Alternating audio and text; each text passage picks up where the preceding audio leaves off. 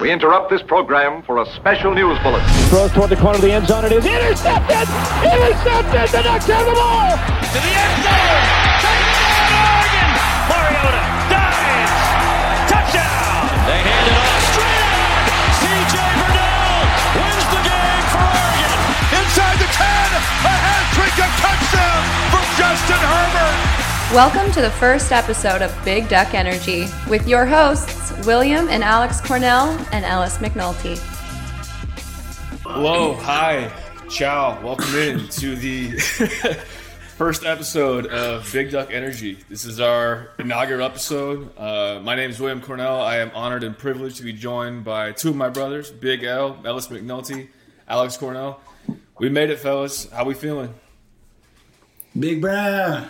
We're here. Big brah. Yeah. no, I'm Fucking excited. Man. it. It's gonna be fun. Fucking so, fire uh, off.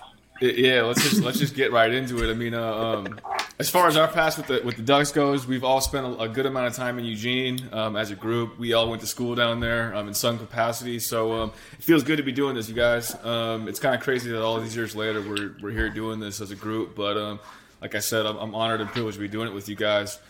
Um, a couple things I can guarantee on this show. Uh, one, a lot of banter. Uh, that's probably Oh, yeah. between the two of us and whatever poor soul comes on this show. I can guarantee some guests, and I can guarantee you'll be shitting on the Huskies pretty much every episode. As two kids from Seattle, that's just going to happen, all right?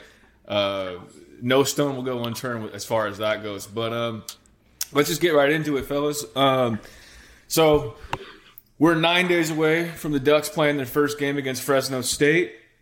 Um, we can kind of recap what the Ducks have been doing the last couple years. Uh, Mario Cristobal is going into his fourth year as head coach. Oregon's coming off of two back-to-back conference championship seasons. Um, the momentum seems to be going in the right trajectory, of course. Um, but I would like to get your guys' predictions. How you guys feeling going into the first game of the year? I mean, Fresno State. I feel fucking fantastic about Fresno State.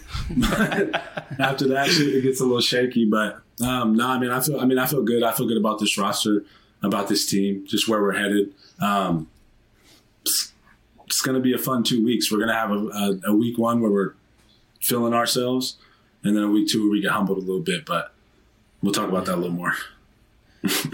Yeah, I'm not really worried about Fresno State. I'm super excited though to see what we're uh, capable of because I think we got a ton of good uh, depth, um, ton of depth. So it's gonna be sick to see um, some of those.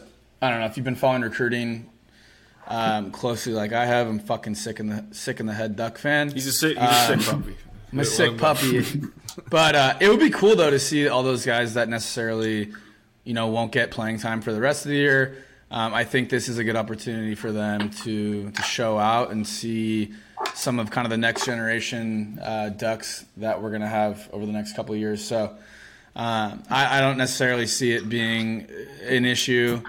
Um, the game's at home uh, if I'm not correct. So we'll probably shit on them. I'm not really worried about it, but um, uh, it's, pro- it's probably going to be at least a 30 point game, in my opinion. But um, it'll be cool, man. There's been a lot of hype this this offseason, so it's it's time to air it out on these guys. This is a good this is a good warm up game.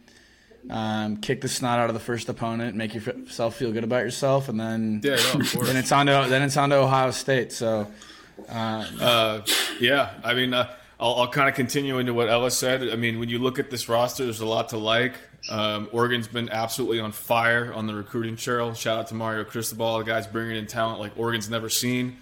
Um, as far as going into this year, and I don't need to be a point Dexter here, but hey, uh, we got to do what we got to do. We got nine returners uh, on offense, seven out of the eleven on defense. Uh, we have the highest rated returning talent index in the Pac-12 um, the ninth and 11th in the country as far as returning talent goes. And in addition to that returning talent, as I mentioned earlier, we got a bunch of young kids coming into Oregon. So there's a lot to like on this roster, guys. Um, uh, personally, I think with how the year ended last year in 2020, I, I'm personally excited to see how we start the year. Um, I'm ready for the Ducks to kind of bounce back. I know that it was kind of a disappointing end of the year last year in 2020. And uh, like you said, Alex, I'm ready to see Oregon just kick the shit out of Fresno State. Uh, and I think that would be. I'm ready for a statement win. Obviously, it is an inferior opponent, but you always want to get back on the field, especially after how the season ended last year. So, um, going more into the depth chart, I want to take a look at maybe what the strongest position group is and what the weakest position group is. I want to hear your guys' takes on that. Uh, we start with you, Alex. Um, what do you think the strongest position group is on this team? I think the wide receivers are nasty. Um, and and generally, U, U of O doesn't have like a crazy wide receiver room. Like we've had some good guys in the past, like Josh Huff, uh, Dillon Mitchell, as of recent, um, Bralon Addison, people like that. But this year, I really think like, and, and those are like one dude on each team, right? Um, Josh Huff and Bralon Addison played together, but um, he was younger, and Josh Huff was was a senior, I believe. So um, but this year it's completely different. There's a ton of uh, talent there, and even like the like the third string and fourth string dudes are fucking crazy, dude. Like that Dont'e Thornton kid from Baltimore, he's gonna be sick to watch. I know he had a really good spring game. Um, you return all three starters. You get Mycah Pittman, Jaylon Redd, Johnny Johnson. Johnny Johnson's been holding it down. He led the um, led the team last year in receiving yards. I think Mike, Mycah Pittman's due for a breakout season. He's had a pretty unlucky uh, career Oregon, and Jaylon Redd's has been in the program, I think, for like five years. Dude's like a super senior. Could be 25, could be 26. Who knows? Who cares? Yeah, he's- he's, I think he's, he's sick, dude. the- He's like, I mean, Yeah, all, all, all this guy seems to do is score touchdowns. I mean, when they get in the red zone, especially in 2019, it seemed like every time he caught the ball, he was in the end zone. Uh, I think he might be one of the last few remaining recruits from the Willie Taggart era. Correct me if I'm wrong. I think he might be the last one, if not one of. So, um, Good old Willie. good old Willie the Snake. hey, Just running, just just killing programs on his way. I guess he did give us Cristobal, so he's good. He's good for something. He, he did. I'll take He, that. he really did. Uh, but yeah, you talk about a guy that leapfrogged his way all the way to the top and fell all the way back down. Willie Taggart's a uh, Love to see that. example. I love to of, see that. uh, of, of one of those guys. But um, yeah, I think the wide receiver group is, is absolutely loaded. I'm personally excited to see what Troy Franklin can do, assuming he even gets playing time this year. Um, Oh, Obviously, uh, he's he's one of the top recruits that Oregon's ever landed, um, a five star wide receiver. Um, so we'll see about him. I'm also excited for Kris Hutson. He had a good spring game, so I think they're absolutely loaded.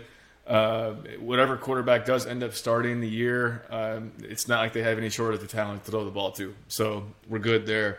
Wait, hold Um, up. Who's your wait? Who's your who's your uh, who's your best unit? You didn't you didn't talk about your best unit. Well, I already know Ellis is going to go D line, or sorry, uh, Facts. Facts. yeah, you're, I Um, believe in the I believe in the D line, but facts. Hey, I, hey, uh, I'll take that optimism, bro. Um, I'm gonna go with the offensive line. They're returning all five stars this year. Um, obviously, there was a drop off when they lost all those. They lost Penei Sewell, they lost Throckmorton. You know, pretty much their entire offensive line after 2019 to the draft uh, and just graduation. Um, I thought they saw a little bit of a transition um, going into this new offensive line in 2020. Um, but since they all are re- returning, I expect big things from that group, especially you know as the offensive line coach, Mari, uh, Alex Mirabal. I think the ceiling's high for these guys. Um, not to mention, look, they play for Mario Cristobal. He's obviously focused on offensive line. I think like eight of their eight of the top ten all-time offensive line recruits are currently on the team. Um, so that's just a position that I look to and have optimism for pretty much every year. And I think that's uh, that'll pretty much run standard for the rest of the Ducks fans. But uh, Ellis, who you got? Who do you think is the strongest position group going into 2021, That Ellis? strongest position group, I would have to say.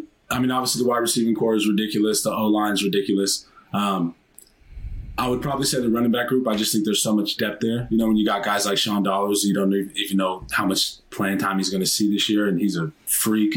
You got guys like Seven McGee waiting in the rear, might be redshirted. Um, but then you talk about the, the two guys up front, CJ Verdell. We all know what he's capable of if he actually comes out and plays the way we want to see him play. You know, if he can stay healthy. Um, and then you know, Travis Dye backing him up, super versatile. You know, with this offense, I'm excited to see kind of how they get him in space and and yeah, man, that running back core is something something special. So that's what I'm excited about as far as position groups go.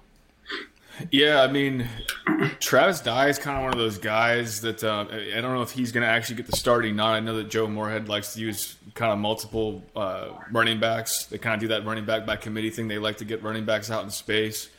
If there was really any like silver line of of light for a last year's season, I'd say that Travis, Dye, as far as offense goes, I would say that Travis Dye was certainly one of them. Um, He seemed to have a great year, so hopefully he continue that momentum. So now, conversely, what do you where do you guys see weaknesses on this roster? We can start with you, Ellis. I know you, you already brought up the D line, but uh, go a little more into that, man. Yeah, yeah, I'm definitely looking at the D line as the weakness. If I had to pick one again, this team is so stacked, like as far as potential and just talent coming out of high school. Um, but the D line, you know, with KT after KT, I don't really see that like crazy standout player. I see a lot of really good guys that I think will make a difference. Um, but yeah, I mean, it's hard.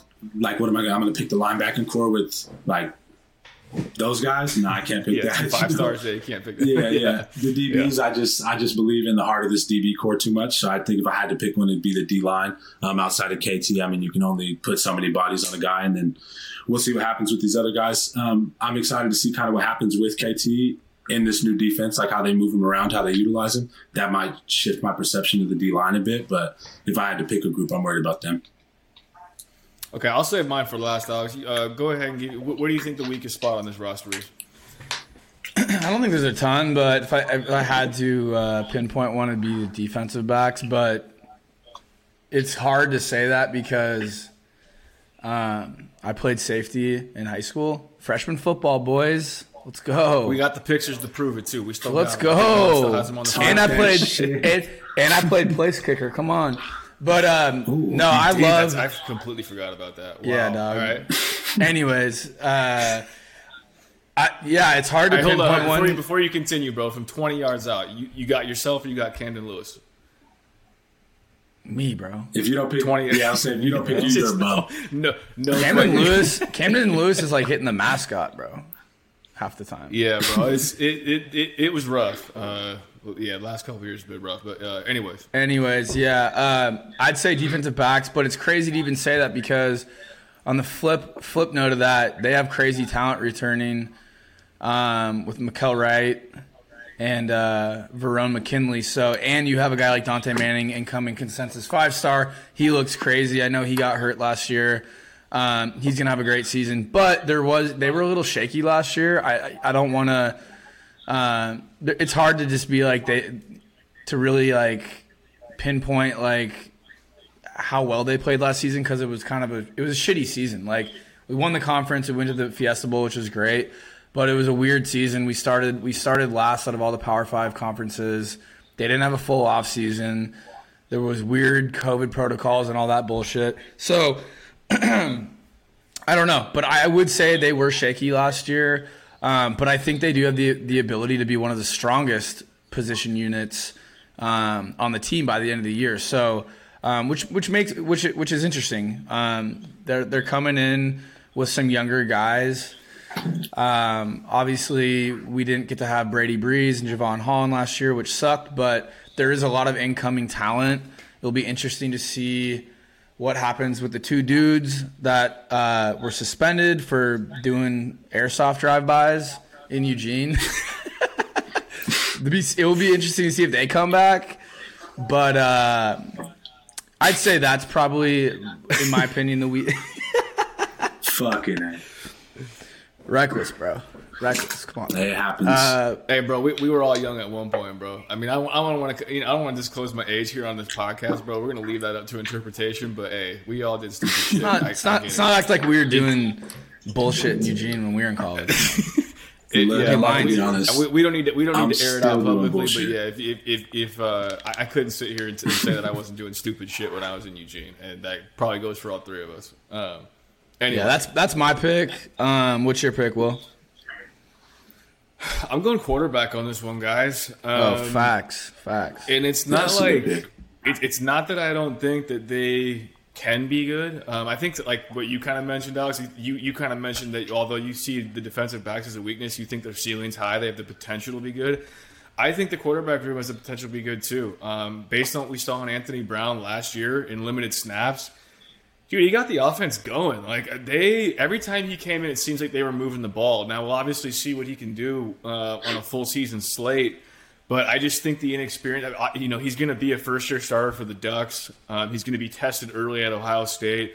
A lot of people have mixed feelings about him in the fan base. I'm optimistic about his performance this year, but I still think if you were to pick anything on this roster, that that position group probably is the weakest point. Um, yeah. That said, I do think that Ty Thompson, Robbie Ashford, any combination of that two, one, one or the other is the future of the program. Uh, I think the you know the, the ceiling's going to be like the sky's going to be the limit for that group going forward. But if you're looking at just this year, I think that's probably the weakest point, and I'll actually get to that later. I think that that quarterback will be the key to success, um, one way or another. Uh, for 2021, I feel, like, I feel like it's changed too because like at the end of last year, everyone was like super hyped on AB. Mm-hmm like every time he went in, and he just has swag. He can run. I feel like every time he got in in the red zone, you know, he was scoring. So um, I agree. And he looked good. Like passing, he looked good. But I just feel like over like the off season, I don't know if it's me like reading into too much like media and like the, news, the Oregon reporter. Yeah, like I don't know if it's like fake news, but it seems like. And this happens every offseason, like, oh, who's going to be the quarterback this year? So maybe we're looking into it too much, but he definitely has a swagger um, that Tyler Shough did not have. Um, yeah, I mean, so, and, and, the honestly, the criticism of Anthony Brown amongst the fan base was kind of shocking because I thought he looked good when he came in. You guys got to remember that that was a first year in a new offense under Moorhead. I think they only had what like I, read something like they only had like four practices before the season even started. So mm-hmm. I'm interested to see what he can do uh, with a full off season um, and you know a starting duty. Um, the, the players seem to love him. You know. Players seem to love yeah, him. Like from what I've read, like I know Mycah Pittman was hyping him up. It, it seems like uh, the players respect him, obviously, one, and um, they're talking his praises. So I'm excited just for either way. I'm stoked to have uh, a new beginning at the quarterback position, even if it means AB starts for one year and he's gone, which kind of sucks with the whole um, transfer portal and all that. But it will be yeah. interesting to see a new a new guy um, managing the backfield. So. No, I, um, I, agree, and I think uh, you know quarterback competitions are fun. I mean, we haven't had one in a long time. I mean, Alex and I, you know, grew up in you know, born and raised in Seattle. Um, it kind of reminds me of the Matt Flynn, Russell Wilson saga back in 2012 when they were kind of picking up. Bro, we dodged a bullet. I can't believe that almost yeah. happened.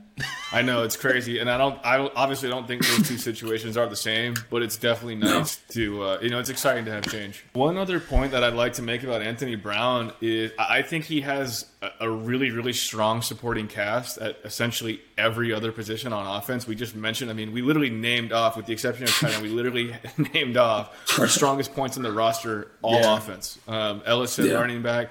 I went offensive line. You went wide receiver, Alex. So I don't think that he needs to really carry a huge load. I mean, if he can distribute the ball and just kind of be the guy that he's always been and be comfortable in this offense, I think he can succeed. Uh, yeah, but I don't think he necessarily has to be. I don't think he has to be that guy. But if you look, I mean, it depends what your expectations are for the season. If you look at recently, a lot of the teams that go to the CFP, you have to have a high that caliber guy. quarterback. Yeah.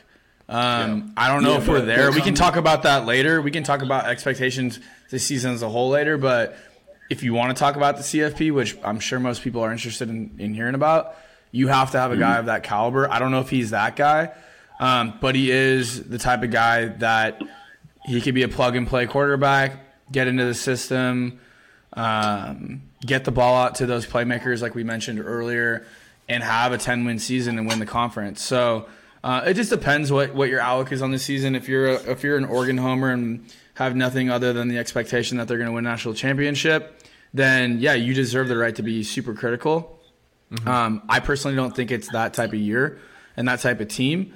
I think we're we're on the doorstep, but if he gets in there and um, can utilize the tools that he has at his disposal, he'll be fine. He'll be good. So, um, and we'll find yeah, out a lot about that. The weapons. Yeah, and we'll know a lot more after Fresno State, and we'll know even more after Ohio State because shit's gonna hit the fan in a good or bad way. So we'll we'll know a lot more after that yeah. game. Uh, yeah. Uh, real quick before we move on to our next topic, do you guys get any give any chance of Ty Thompson starting this year? Just real quick, bro. I think he's gonna think redshirt personally. What's personally, that? I don't know. I think he's going to redshirt. Personally, there's something I don't know why they would be registered with the same number, him and AB. Only thing that makes sense is AB has that number for one year, and Ty's trying to lock it up for the following season. And I mean, if you do plan on playing him, and you have Robbie, who's still a young guy, you know, and you believe in Butterfield, so I don't think he's Yeah. going to see the field, bro. I think he might play the few games he's allowed to play, and then sit him down. Yeah, I think it's a good problem to have. Honestly, like worst case scenario, if AB is not working out, you can throw in a Ty Thompson or Robbie Ashford. Um, but if we're talking about Ty Thompson specifically, um, I don't know. It's a good problem to have, and I'm pretty indifferent on it because you could go one or two ways. He can either be the starter um, and throw him into you know trial by fire against Ohio State, um, and then you know that will that will prepare him for the years to come against. I know we play Georgia next year, so. Um, but also, if you want to have him behind a transfer quarterback like AB and just learn the system, stay healthy, um, that's also that's a solid move too. So I, I'm pretty I don't really I'm pretty indifferent. Like I said, I don't really think one way or the other. But it's a good problem to have if you're a Duck fan and if you're um, w- with the program just as a whole. So Yeah, and uh, going on what you said, it's absolutely a good problem to have. Gone are the days of Jeff Lockie and Taylor Alie as your backup quarterbacks. I mean, you had like, you know, an elite quarterback at the, at the top, and then just a drastic drop off um, at two and three. Uh, so it is nice to have depth there uh, for once as an Oregon fan. Definitely a new era there. Um, let's get into coaching stuff, guys. And before we get into this, I kind of want to I want to briefly comment. Um, I want to get your guys' idea for a. Uh, well, I'll just come out right out and ask you. Uh, what would you guys? How would you rate Mario Cristobal's approval rating? Um, and I'll preface that by saying a lot of the people in the fan base, um, you see it a lot on Twitter, and of course you see a lot of bullshit on Twitter. That goes without saying, but. I know a lot of people are highly critical uh, of Mario, given how last year went. Um, I think a lot of people are beginning to question his game day coaching ability, um, his recruiting ability. Obviously, I don't think anyone's bringing that into question. Uh, but a lot has been made about his uh, ability or lack thereof to coach on game day. Uh, they finished the year four and three. Um, in 2020, they lost to Oregon State, Cal, and of course Iowa State in their Fiesta Bowl appearance. Um, what would you, what, you know, how, what's your reactions to that, Alex? What, what do you, what do you make of the, the criticisms of Mario? Cristobal well, I think fans are I think fans are fucking stupid because they're they're forgetting about what happened when Chip Kelly left and the drop off we had after the national championship lost Ohio State, the year Mariota won the Heisman. Um, the program went a totally different direction, um, and those were that was a dark chapter for sure. So, you know, I think people are forgetting about that. We're in a good situation. All things are pointing um, on an upward trajectory in terms of where the program's at. So, yeah, if you want to be a weird ass like Twitter person that just wants to dissect everything and be that type of person, go for it. That's not me. Um, I think he's a great coach. He's a player's coach. People love playing for him. His recruiting is unbelievable. It's the best we've ever had at the school. Um, that's undeniable. And last year, dude, just that whole season sucked. So, like, and even if we did win the Pac 12 championship, that was sick. We had the chance to win three in a row. I don't think we've ever done that, um, which is great. But last year, man, there's just so many things that went into it with COVID, a shortened season, no off season, really no preparation, not the type that they're having now. Um, it's you can't really you can't really analyze what happened last year as anything that's indicative of him as a coach. Um, in Yeah, I- my I opinion. I think he I think what he's doing is great. The culture he's brought to Eugene is completely different than what we've seen in the past, especially what I saw as a student when I was at U of O with like the blur offense. Um, it's totally it's a totally different team, which I like. Um, it's a phys- the physicality they bring that he's the influence he's brought to the team there. Um, it's great. So I, I'm 100% on his approval rating. I'm not going to look at last year as anything of significance. Um, so, and if you're one of those people, whatever, dude. Like, you, you don't Those you don't people- know you don't know shit about football anyways. about. Yeah. right. Uh, Those types of people always find something to bitch about. I, I couldn't agree more, man. I mean, um, I, I've heard a lot of like he can't win without talent. Okay, well, you're describing every head coach in college football. Uh, not only that, you guys got to remember. I mean, after 2019, there was a huge, huge transition period. They lost Jevon Holland uh, due to an opt out. They lost Penei Sewell. Uh, you know, their elite left tackle. They lost Brady Breeze. They lost Thomas Graham. Yeah. Uh, you know, they lost a lot of their talent, and there was kind of a natural dip. And yeah, of course, those Oregon State and Cal games are upsetting, and they kind of got run over in the Fiesta Bowl.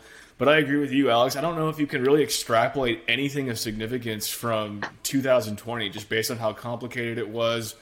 Um, these guys weren't really given like a full off season, and um, I agree. I, I, think if you're, I think Mario Cristobal doesn't have anything to prove. I mean, I guess I'll, I'll, I'll, correct myself on that one. I think that this year kind of is a prove it year, just how last season ended. But I don't think Mario Cristobal needs anything else to prove to the fan base. I mean, this guy went 10 and 2 with the Oregon Ducks in 2019 got him to a Rose Bowl victory. I believe that was in his second year as head coach.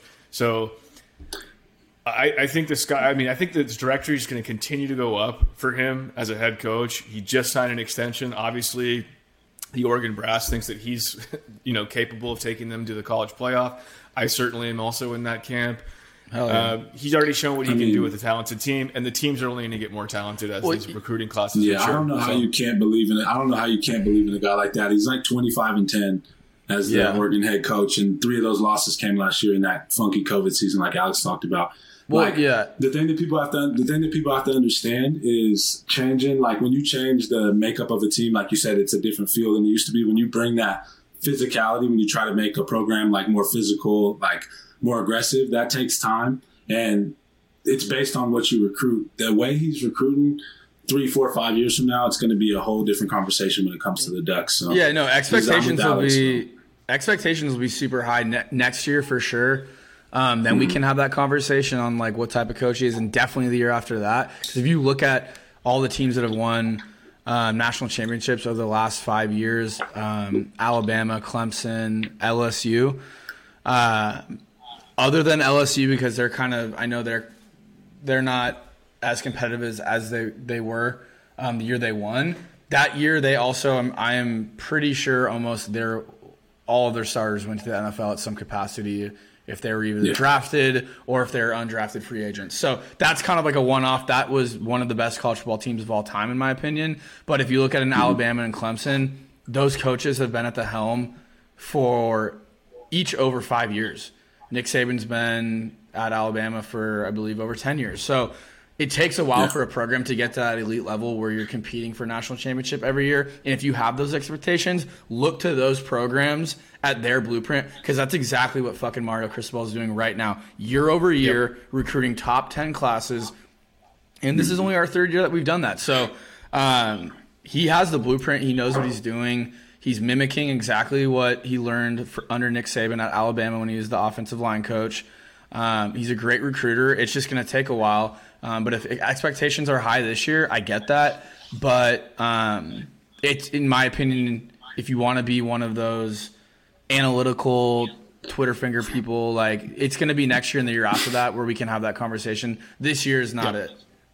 Well, Mario Cristobal just said that himself. I think he was just quoted as saying, um, "We're on our way. We're not there yet, but we're certainly on our way." Um, yeah, and I would echo that statement.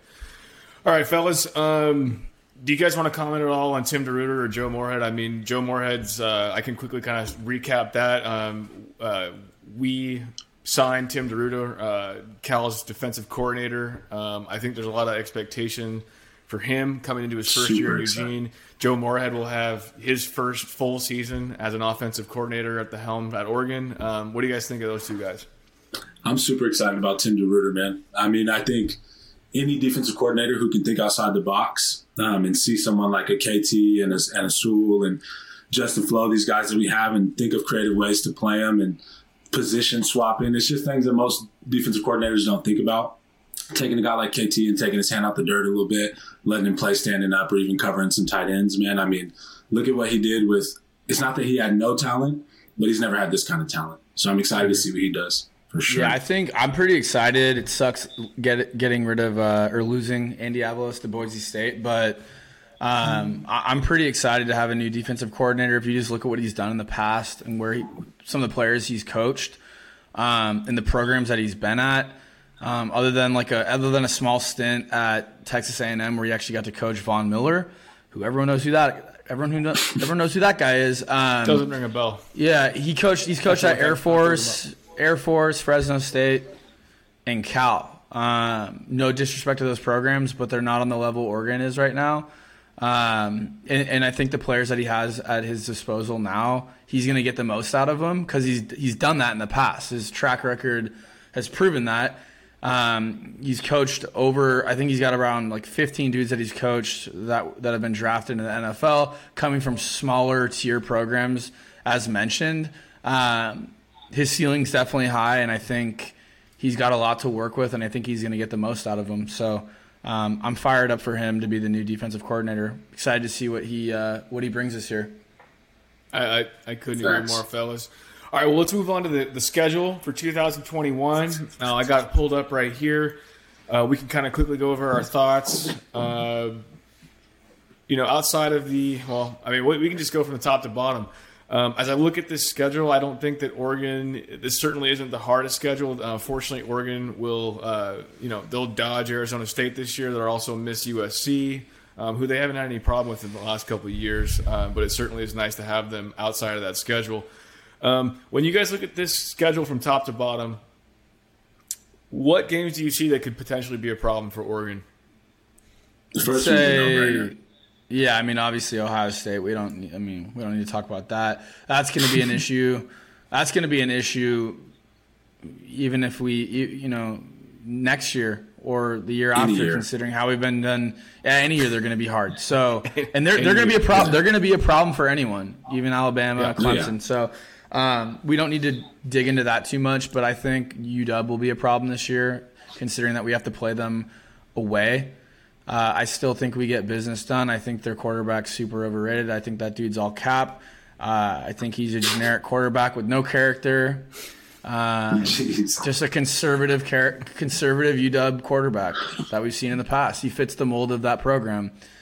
Just a Kindle.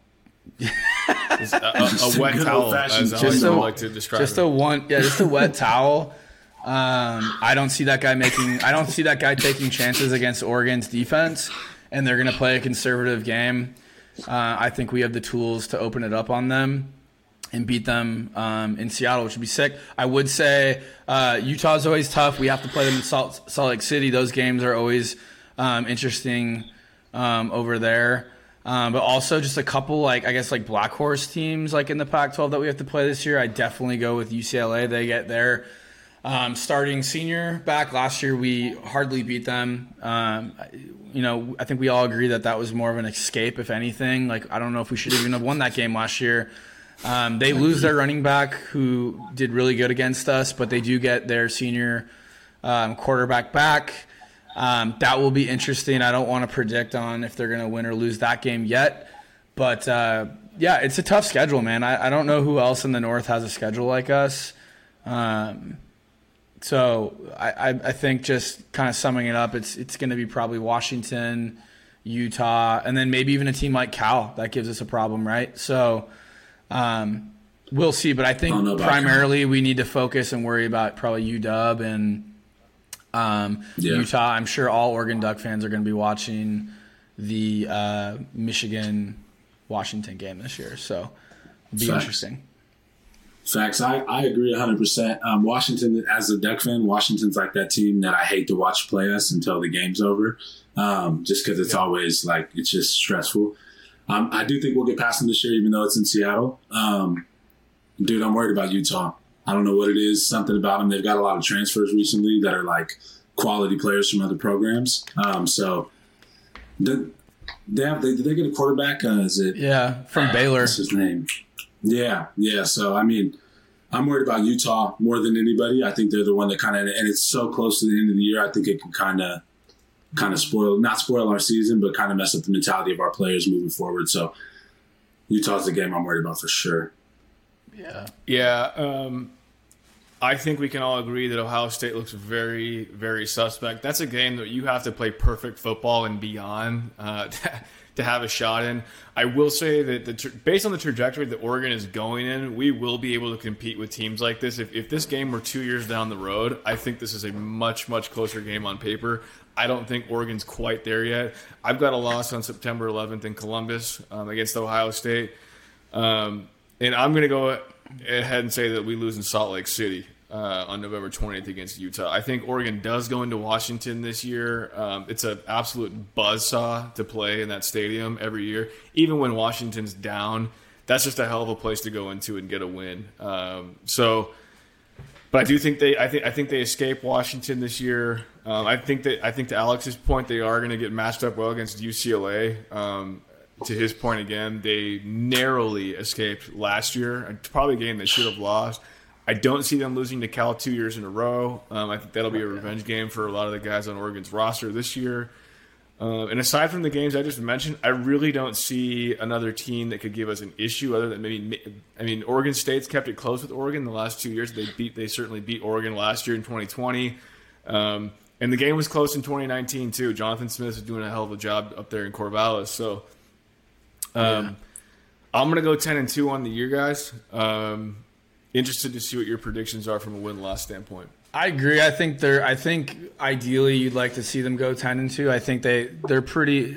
Oregon always. I hate to say it as a fan, they always drop a random game in the conference. Yeah. Um, they're never perfect in the conference, so I see them dropping a game if they can split one of those two hard games between, like I said, Utah or Washington. I see them going ten and two, but I wouldn't be surprised if they're a nine win nine win team as well. Um, I'm just pissed off that UW's not coming into Eugene this year, so I can't throw dog food at, at their fans. I'm not gonna lie. well, yeah, no, it's definitely a missed opportunity there, dude. Uh, but you know what? I like I, I, like when Oregon goes up to Washington, beats them in their own house. I've been to a couple of those games um, over the years uh, as a fan, going as an Oregon fan. There's nothing like beating Washington in their own house. Um, you know, the greatest Saturday in college football. You can blow me, dude. I'm so sick of hearing them. Mean, you got you got to take this with a grain of salt too. Alex and I grew up in Seattle, so we you know we've lived in enemy territory for the basically the entirety of our lives as Oregon fans. And I am just so beyond sick of hearing about the University of Washington. And now I live in a similar place down in Austin, Texas, where the local college team is just all gas, and they haven't been good since the '90s. Dude, do you guys realize? And I'll, we'll save this rant for Husky Hate Week. Do oh, you oh, guys yeah. realize that the Mariners lead major, the, the Mariners lead have the longest playout drought. Sorry, the long, Mariners had the longest playoff drought in major American sports. Last time they won a playoff game, I was 12 years old. It's in 2001. They have won a playoff game more recently than the University of Washington football team has won a game in January. That's a real fact. That's a depressing fact for, for those fans. Yeah, that's that's a, that's a hard to swallow pill, like many others with that franchise. Uh, they're the beyond the most. I, I, the point I'm getting to is I like that we're going back up to Seattle this year for an opportunity to beat them again in front of all those loser fans. I'm, I, I absolutely love the opportunity. Facts, um, fuck Washington. But guys, we dominate the West Coast. yeah, I, I, would also mention that this will probably be. I think we, we we haven't brought this up yet. I think that this year and next year uh, maybe the last two years that we see competitive games between Washington and Oregon. Um, I think these are two programs that are clearly going in separate directions. Um, Oregon's, from a recruiting perspective, and, and, just their performance on the field is going one direction. Washington has hung has hung in there. Um, unfortunately, Jimmy Lake has not dominated the West Coast. Their recruiting has suffered uh, pretty severely in the last couple of years they've got maybe a year or two to figure this thing out before things fall off. And you know, if you don't want to listen to my opinion as a Ducks fan, you can talk to any realistic Husky fan out there up in Seattle. They'll tell you the same thing. Uh, so enjoy it while it lasts, fellas. Uh, this might be last year or two that we see competitive games between those two programs, and we can we can finish on that and save the rest for Husky Hate Week, man. Um, yeah, I'm excited for that one, bro. Husky yeah, that's, that, that's yeah, that, will that'll be a good one. Uh, all right, so uh, with the individual game predictions out the way, fellas, uh, I'm interested to see what you guys think uh, about players to look for uh, going into the year. I want I want two players. Um, can be any player on the field, uh, offense or defense. Uh, we could start with you, Alex. Who are two players you're looking at this year, going into 2021?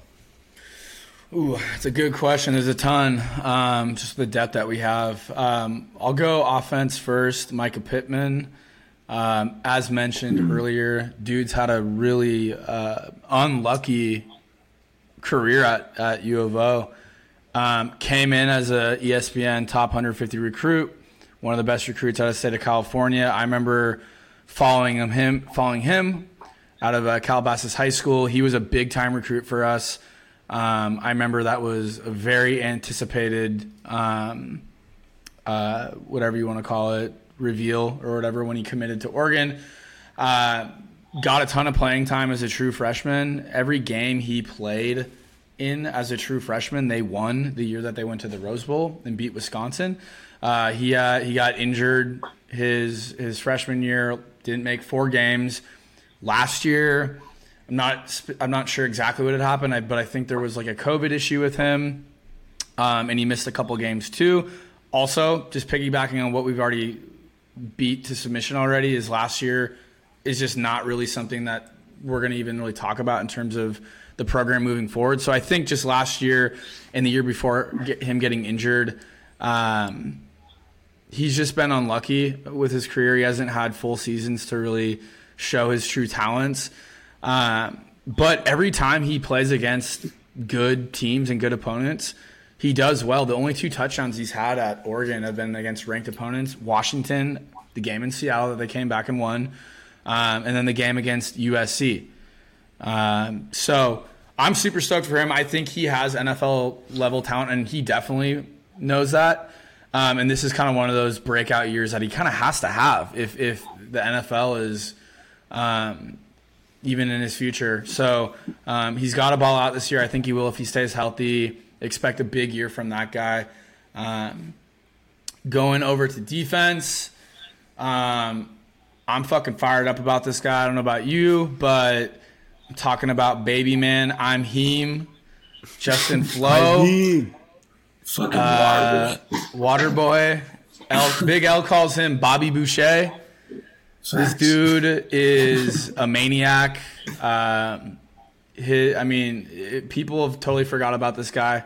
I think for the most part, um, second best overall recruit we've ever had at the University of Oregon, along with Kayvon Thibodeaux, who's on the roster. So, um, and one of the best, one of the best players to come out of the state of California, that recruiting class, best defensive recruit out of the state of California, that recruiting class. So, this guy's ceiling is as high as can be. Um, you know, everyone's seen his highlight tape. They've all gone viral. If he can stay healthy, this guy has um, all the ability to be an all, all conference player. Technically, he's a freshman. He could be fresh, freshman defensive player of the year in the Pac 12, which is insane that that guy's a freshman. You've seen photos of him. Um, so I'm, I'm stoked for this guy. He's a character. I, will follow him on Instagram. He's a funny guy. So I, I hope he can stay healthy and um, I think having like a real full season paired along him and uh, Noah Sewell, which Duck fans have just been dreaming about over the last couple years, it's finally going to happen. Who knows if he's going to start? Uh, Mario Cristobal never likes to talk about um, that type of information before games, but I think, you know, Isaac Slade transferring to SMU last year says a lot about what's happening in those practices. So mm-hmm. um, for that guy to leave and the type of leadership he brought to the table, and him being a senior and him him leaving, not sure if he was a junior or senior, but definitely um, had been in the program for a while. That guy leaving and Justin Flowe getting healthy, we don't need to dig into that too much, but I, I think it is indicative of what's going on behind closed doors um, down there in Eugene. So fired up about this guy. Can't wait to see what he does this year. Yeah, bro, those are great picks. I think Justin Flowe. Oh, my bad, Will. Um, no, I think ahead, Justin Flowe's absolutely a freak of nature. Yeah, he's like the modern day Bobby Boucher. Dude's a freak. But um, for for me, I'd probably say on the offensive side of the ball, I'm looking for Devon Williams to just like ball out this year. Dude is averaging 19.1 yards a catch. I mean, I know it was a shortened season, but averaging 19.1 yards a catch is extremely hard to do. As someone also who played football uh, not at the level of these guys, but uh, I played receiver myself. Yeah, it's not happening. Uh, he led the team last year uh, in yards. Um, he was like one of five receivers in the Pac 12 to have multiple hundred yard games. He was one of two receivers to have consecutive hundred yard games. He's the first player since what Dillon Mitchell to have back to back hundred yard games for us since 2018, which I think is kind of nuts. Um, just a super rangy athlete. Dude's like 6'5, 205. He was the number one athlete coming out. Um, I mean, I think the thing for me that sticks out for him is he was a guy that never focused on wide receiver. Uh, coming out of high school, he played quarterback, safety. He played everywhere. Um, when he went to USC, he committed to USC originally, and then made the right choice by transferring to the U of O. Uh, was like the first time he really got to focus on playing just strictly wideout. So I'm excited to see as he progresses with this core, this wide receiving group, um, what he can do. I think uh, the good thing for him is he's going to obviously feel like an outside role. And I think if somebody does have to move, obviously with the guys we have out there with like Jaylon Redd and people like that, I think the one person that fits at every position is is a guy like Mycah Pittman. Um, so that's that's a good thing for him. I'm um, on the defensive side of the ball. I think a guy that's just been blatantly disrespected this year is Verone. Verone McKinley is, to me, he has everything you'd want in a in an NFL safety. I mean, other than maybe like freakish size, he's explosive to the ball. Um, they don't have him on any of the watch lists I'm looking at as far as like real notoriety. I think he's a guy that could be first team All Pac-12 defense. Um, totally. Yeah, I mean, he's from right down the street from where I stay at in, in Carrollton, Texas, and he comes from a great program. Um, he just has it. I mean, those there's some things you can't teach. You can't teach size. You can't teach instincts. That play versus UCLA changed my whole perception of that guy. I mean, the ability to like think to tip a ball away from someone trying to recover the fumble, scoop it up, and run it 35 yards is like it doesn't come around a lot. So I'm really excited to see what he does this year with this defense. Uh, he's like the main reason I can't bet against the secondary. I just believe in him so much, man.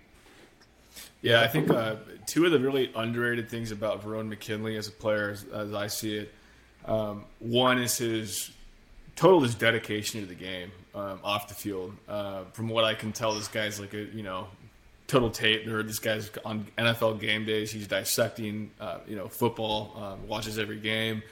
Um, he's truly a student of the game, and I think that's what sets him apart uh, from other players. And I think that's what kind of gives me reason to believe that he'll make a, a great NFL player someday. Um, Another thing that a lot of people don't talk about when it comes to Ron McKinley is how he kind of stepped into a leadership role last year. Um, obviously, you lost guys like Brady Breeze, guys like Jevon Holland, uh, Thomas Graham was out, um, uh, you know, due to due to a uh, due an opt out, but he kind of stepped into that that role. I mean, I, again, he kind of lived in the shadow of uh, that secondary in 2019, and still made the all freshman list in the Pac-12. Had led the team in interceptions. And then the following year, um, though it was a shortened year, of course, he seemed to be the one leading the team in the huddle uh, at the beginning of every game. So um, definitely a guy I love that pick, Ellis. Um, I think uh, the future is really bright for him, and I'm, I'm, excited to watch him as well. Uh, what you I'll got? I'll go into my. Oh yeah, I'm gonna go into mine, man. Um, one guy uh, who fans are very familiar with, but a guy that I'm looking to bounce back this season, CJ Verdell. Mm.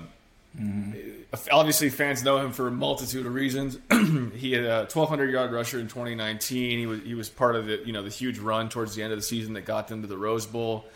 Um, you know, super talented back. Uh, going into 2020, he was seen as a lot of seen by a lot of people as the best running back in the Pac-12. Um, obviously, Jermar Jefferson has something to say about that, and CJ Verdell's season uh, was not what we thought it was going to be. Um, his workload pretty much went down a downward spiral uh, from the very beginning against Stanford. Although he looked good, um, his carries just seemed to plummet. Uh, he did not have the year that we thought he was going to have. Uh, I still think the talent's there for him. Um, certainly, that doesn't go away. I think with five returning offensive linemen, um, his opportunity to do something good uh, is very on the table, and I expect a big bounce back season from him. The other guy that I'm going to look at, and I, th- I, think a lot of other Oregon fans are excited to see this year, is Dontae Manning. Uh, whether he starts or not, you know, this is, uh, you know, a huge recruit. He's the 11th best all-time recruit on Oregon's list. Um, I think he was the. Uh, correct me if I'm wrong. I think he was the best recruit coming out of Missouri uh, when he when he committed to Oregon. Uh, he was the fourth best corner. So I mean, he's going to be tested right away too. I mean, he's going to beat Ohio State in week two. Uh, you're going to see what this kid's made of uh, right off the bat, and I'm, I'm excited to see what he can do. Um, so yeah, those those would be my two. Yeah, he looks um, sick. Yeah, yeah, and um, like we, we kind of alluded to it earlier. I'm just excited to get new blood in there. I mean, for a while it's been Deommodore Lenoir and Thomas Graham, and obviously Oregon fans love to have them start at corner. They were great players for Oregon, and I think they're going to have good NFL careers as well. But it's always exciting to see new faces go in there, right? Um, Yeah. so, I guess to kind of wrap this up, I want to kind of get an idea for what you guys think are the keys to offense and, and defense this year. Um, the keys to success, so to speak. Uh, it could be anything. Uh, it could be coaching. It could be a player. What are your keys to success on offense and defense this year, Alex, or wh- whoever wants to go first? You can go first, bro. I think. Oh, word. I think quarterback play. I think It's like, you, can, you can take it, big dog. That's you, big dog. I'd say quarterback play on offense. Um, they got all the tools to be successful um, with their wideouts. Their offensive line returns all their starters, and they got good running backs. Um, and they do have good options at tight end too. Um, I was actually going to think about you know talking about Spencer Webb as my kind of lookout player this year with DJ Johnson injured. So they they have options. We just they just got to produce. Um, from the from the quarterback, whoever it's going to be. So um, don't need to go into that too much. I, we've already kind of talked about that earlier. Um, defense, that's a good question. It will be interesting to see how well the um, linebackers play this year, considering how talented they are. They got a fucking room, dude, of guys. So I think if they come out and they become the emphasis of the defense and um, the strong point on the defensive side of the ball, they can be super successful. So that means Justin Flowe coming in, starting alongside Noah Sewell. Um, they they have a tremendous amount of capability um, in, in terms of what they can do this year. So uh, I go with QB play under offense and uh, linebacker unit on defense.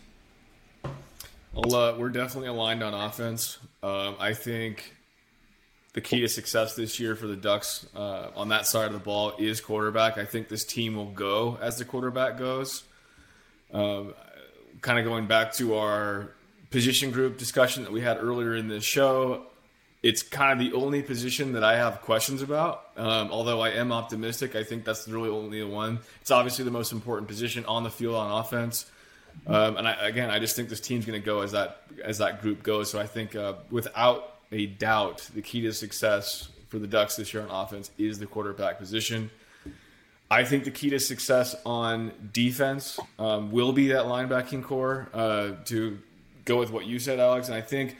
I mean, look, you guys, going back to 2020, they had a running back problem. And actually, you can go back even a couple more years than that. I think the big Achilles heel, and you guys can, I'm sure you might have other opinions on this. One of the biggest Achilles heels for this team, uh, you know, going back years has been running backs. Um, They gave up pretty much 100 yards to five out of the seven opponents they played. In 2020, I think they only gave up like 98 to Deon McIntosh against Washington State. He was like two shy of 100. But Breece Hall went off. Jermar Jefferson went for like nearly 250. Uh, Stanford went for 100. Um, that's going to have to shore up uh, if they want success in 2021. And uh, I think with Tim DeRuyter coming in, that gives them a boost. Um, as we alluded to earlier, I think having that tandem, that linebacker between Noah Sewell and Justin Flowe, huge boost. So I look at linebackers being the key to success on defense this year. Alice, what you got? Yeah, I'm in that same ilk when it comes to defense. I think the linebacking core is just too important. I mean, with those guys, with with Sewell and Justin Flowe, and then even KT taking his hand out the dirt and kind of being someone who not necessarily is a backer now, but is kind of in that mix from time to time. Um, I think it's just your most talented guys have to play well for you to be successful. And I mean, when you got two of your top four recruits in one position group, they, they got a ball out. Uh, so definitely linebacker on that side of the ball. When it comes to offense, I do agree that it's quarterback, but I see it a little different. I think regardless of who that guy is, whether it's uh, whether it's AB, whether it's Ty Thompson, whether it's uh, Robbie Ashford, whoever's back there, um, I think the wide receiving core is going to have to produce. There's so much talent on that on that group. I mean, even from the third, fourth string guys, um, and I think they're capable of it. But I think everybody's going to have to produce to kind of catch a slant, take it 15, 20 yards further, you know, and kind of give our quarterback, whoever that may be, a little bit more confidence, a little bit more breathing room. Um, so, man, I think this wide receiving core, which I think they're going to do it. I see so much potential there from the veterans to the the young guys. It's just they're they just have it, and everybody's a little different. So you, you kind of you get like Baskin Robbins. There's 31 flavors in that bitch. But um, yeah, that's that's what I'm looking for definitely. So I'm excited about Uh, the yeah, wide receiver I- core. I think you're right. I think there's a lot of pressure on that group to perform this year, um, and as you alluded to, I think it's just because of how stacked they are. Um, I think that they were able to mix up the. If you look at the receiving numbers last year, I think they were able to get the ball around, um, and I think they should, they should be able to do the same thing this year. But um, I think with that, that kind of wraps it up. Unless there's any uh, anything that you guys want to add, I think that concludes our first episode. We made it, folks. All right. Till next time, fellas. Till next time, folks.